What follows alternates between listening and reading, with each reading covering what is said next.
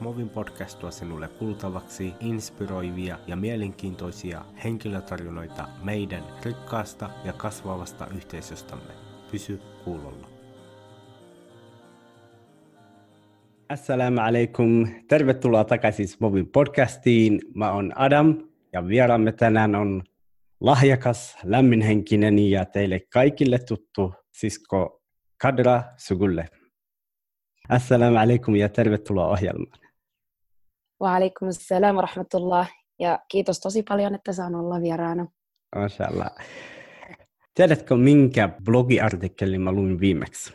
No? Blogin nimi oli erilaisesti samanlainen. Mashallah, se on sun blogi, sä oot lahja, lahjakas kirjoittaja. Voitko kertoa lisää bloggaamisesta? Milloin sä aloitit bloggaamaan? Mikä sai sut aloittamaan? Jazakallahu khairan ensinnäkin noista kehuista. Ää, tota, mä oon aina tykännyt kirjoittaa ja kirjoittaminen on ollut todella semmoinen intohimo mulle ja mä oon löytänyt siitä voimia ja apukeinoja, jos jokin on vaivannut. Ja mä tosiaan päätin, että mä aloittaisin kirjoittamaan, tai mulla on ollut muhinnut jo pitkään se ajatus. Sitten mä muistan 2017 mulla oli semmoinen elämänvaihe, että mä ajattelin, että no nyt olisi varmaan hyvä aika kirjoittaa ja vähän purkaa kaikki omia ajatuksiaan kirjoittamisen muodossa ja siitä se oikeastaan lähti. Mm. Erilaisesti samanlainen. No, liittyykö tarina tuohon nimeen? Kyllä, kyllä. Se on jotenkin, kun on niin monta identiteettiä erilainen olen ja meitä erilaisia nuoria on hyvin monta, jokainen on erilainen, jos verrataan toisiamme ja sitähän ei koskaan saisi tehdä. Mutta sitten kuitenkin mä koen, että kaikki ollaan samanlaisia ja ehkä liittyy myöskin tähän maahan, jossa ollaan, yhteiskunnassa, jossa eletään. Näyttää erilaiselta, mutta sitten kuitenkin on samanlainen verrattuna kaikkiin ikätovereihinsa. Hmm. Selittääköhän tämä? Joo. Erilaisesti samanlainen puhuttelee minua, mä voin samaistua siihen, niin aika mielenkiintoinen tarina. Yllättikö sinua mikään positiivisesti sen jälkeen, kun sä rupesit kirjoittamaan? Minkälaista palautetta sä oot saanut niin kuin muilta?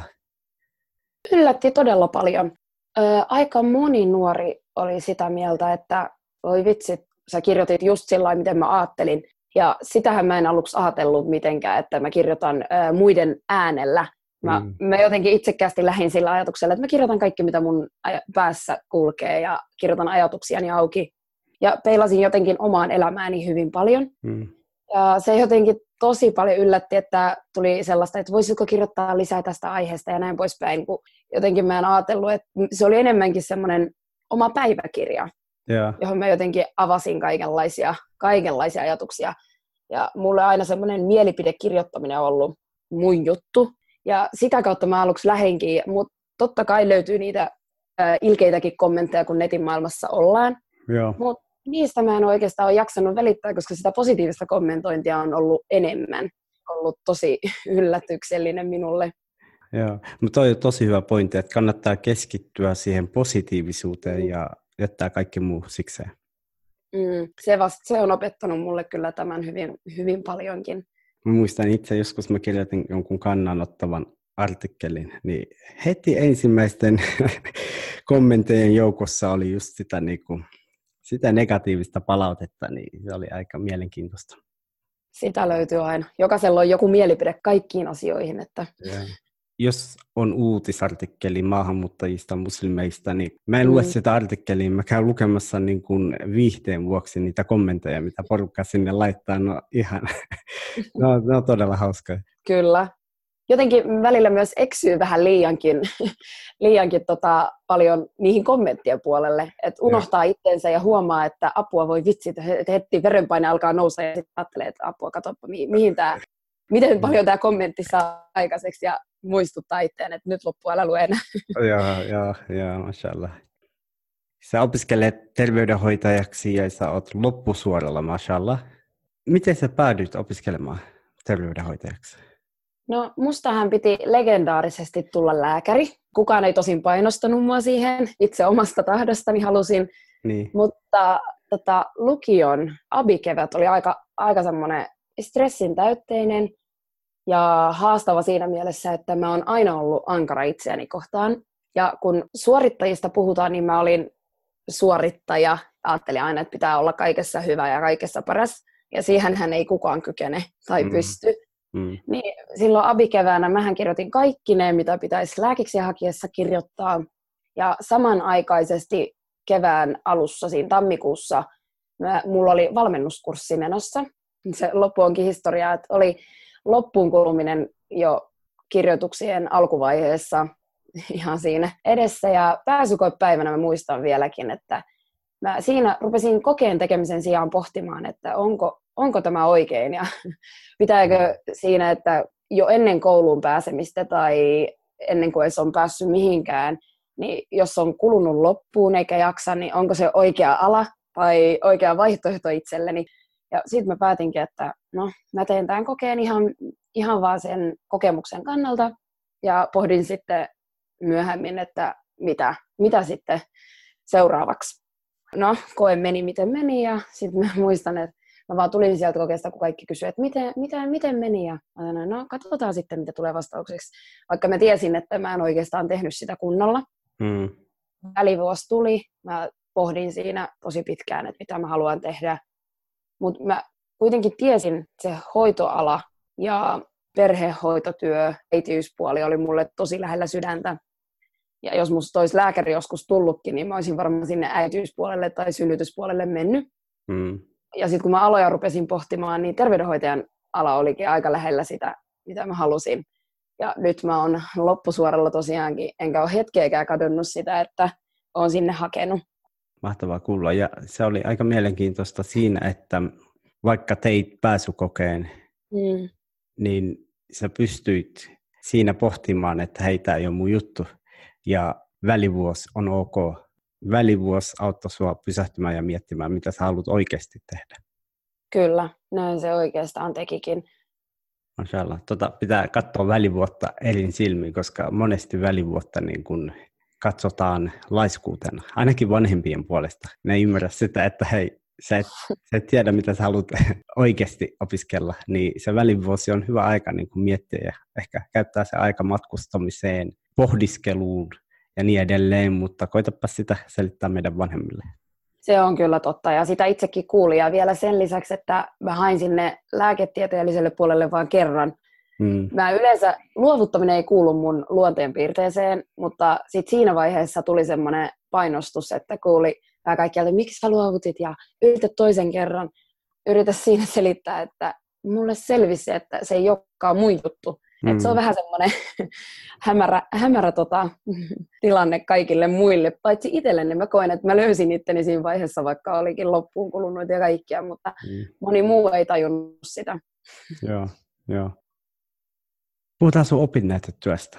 Se on mun mielestä aika, aika mielenkiintoinen, mahtava idea. Ensiapuopas somalikieliselle. Mistä idea lähti?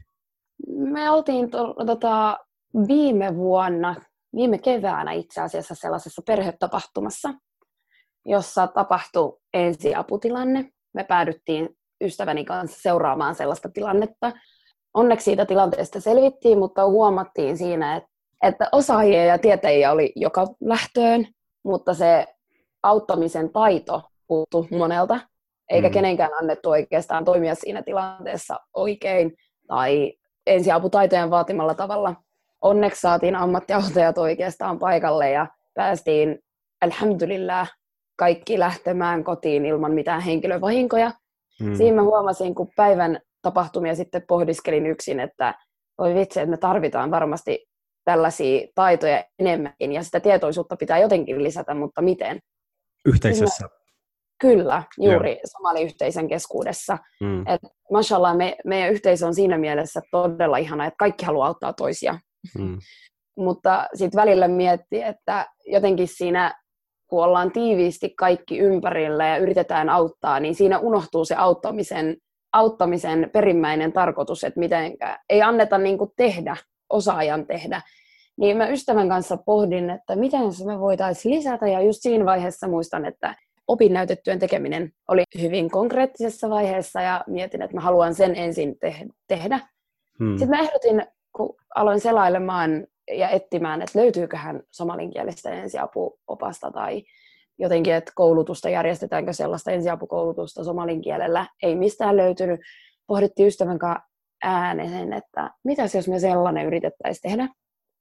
Ja oikeastaan se lähti sellaisesta ajatuksesta, joka me heit, jonka me heitettiin yhdessä ilmaan. Mm. Et mitä jos me otetaan tällainen, tällainen haaste vastaan ja yritetään, kun me yhteisö kuitenkin on antanut meille tosi paljon, yritetään antaa yhteisölle sit jotakin takaisin siitä, mitä se on antanut meille. Kaunis ajatus. Ja kaikki hyvä lähtee ajatuksesta. Mm. miten porukka vastaanotti teidän ensiapuoppaan? Todella hyvin. Mä, ja no, aluksihan se oli semmoinen haasteellinen ja yritettiin saada sitä kysellä, että mitenkäs, mitenkäs tämmöinen idea ja näin poispäin. Kaikki, mikään ei, mitään ei saavuteta hetkessä. Mm. Se on kyllä, mitä on oppinut tässä vuosien mittaan.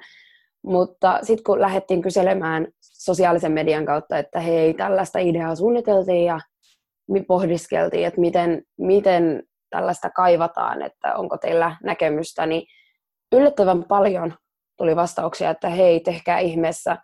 Mutta sitten huomattiin, että ihmisillä oli semmoinen, kun me ajateltiin ystävän kanssa, että lähdetään sellaisista perusensiaputaidoista, hmm. että päästään, selvitään sellaisista niin sanotuista helpoista ensiaputapauksista. Kerro meille esimerkkejä. Mikä no, on helppo, helppo ensiaputilanne? No semmoinen haavan tai verenvuodon tyrehdyttäminen tulee mm. ensimmäisenä mieleen, ja palovamma. Et ne on sellaisia aputaitoja, mitä ehkä jokapäiväisessä elämässä tarvitsee, koska ihan meidän normaalissa arkeelämässä saattaa sattua palovamma tilanne mm. tai voi tulla haava, jos kaatuu. Että mitenkäs sellaisissa tilanteissa sitten pärjätään. Ja meille tulikin ehdotuksia, että mitenkäs pelastetaan uimataidoton, jos hän on hukkumaisillaan tai ihkuu. Ajateltiin, että ehkä sellaiseen ei lähdetä, vaan pysytään tässä meidän ideassa. Itsepäisesti vaikka lähdettiin kysymään tota ajatuksia ja ehdotuksia, niin pysyttiinkin mm. omassa ideassa. Mm. Ja sitten kun vietiin semmoinen idea ihmisille ja kirjoit- luonnosteltiin, niin yllättävän moni sanoikin, että pysykää tässä, lähtekää tätä rakentamaan. Mm. Et se oli kyllä semmoinen hieno, että meitä autettiin siinä mielessä myöskin. Mutta on erittäin tarpeellinen. Esimerkiksi me kokotaan tosi paljon paistoöljyllä. Sampusat, sampusat voi olla sellainen, että sieltä saattaa helposti tulla palovamma. Esimerkiksi kattella syttyy palamaan. Niin mit, mitä siinä vaiheessa pitää tehdä? Että kaadetaanko vettä öljyn päälle vai voisiko kertoa meille, mitä siinä tilanteessa pitäisi tehdä? Me käsiteltiin enemmänkin sitä, että jos sattuu esimerkiksi sormen, sormeen tai naamaan sattuisikin jotain tai tällaista, että ja. ei lähetty sitä kattilan liekkeen sammuttamista käsittelemään, mutta sammutuspeitto on tosi hyvä. Joka ei löydy monen kodista, vai löytyykö? Öm, ei varmaan. Joo, mashallah. Eli tosi, tosi mahtava idea ja tota, mm nyt kun sä oot ihan loppusuoralla, niin mitä sä toivot tapahtumaan valmistumisen jälkeen? No mä huomaan ainakin, että tämmöinen ammatti-identiteettikriisi meinaa iskeä, kun on aina opiskellut ja ollut koulussa, ja pitäisikin olla ammattilainen yhtäkkiä. Joo. Huomaa jotenkin, että yrittää kiertää sitä vastuuta ja sanoa, että ei kun mä opiskelija. Mm. Mutta ei se aina sitten loppupeleissä toimi. Tota, mä haluaisin ikuisena opiskelijana jatkaa opintoja, mm. olisi haaveena jatkaa yliopiston puolelle, mutta kuitenkin tota, työkokemus olisi aivan ihanteellinen ja tiedän, että sellaista arvostettaisiin myös jatko-opintoja ajatellen. Vähän siinä, siinä ja siinä, että mitenkäs sitä lähtisi sitten rakentamaan sitä tulevaisuutta. Mutta koska mä oon aina ollut semmoinen stressaaja ja suunnit, oon aina suunnitellut liikaa, mitä ei ehkä pitäisi tehdä, niin mä oon ajatellut, että mä ehkä haen keväällä kuitenkin opintoja ja katson, että mitä sitten tulee. Samaan aikaan mä ehkä yritän sitten siinä kerryttää työkokemusta kuitenkin, että en kasaa itselleni liikaa stressiä mm. asiasta ja katson, mitä elämä tuo tullessaan. Joo, oikea asenne. Ja elämä on täynnä mahdollisuuksia. Se on kyllä totta. Sitä yrittää jotenkin itselleen iskostaa, että mahdollisuuksia on monenlaista. Mm. Mm. Kiitos, että jaoit sinun tarinasi meidän kanssa. Jazakallah khair, suokoon Allah sinulle menestystä. Avaakoon hän sinulle uusia mahdollisuuksia elämässä. Amiin, ja kuin myös Jazakallah khairan, että sain olla osana. Wa iyyak. Assalamu alaikum wa rahmatullah.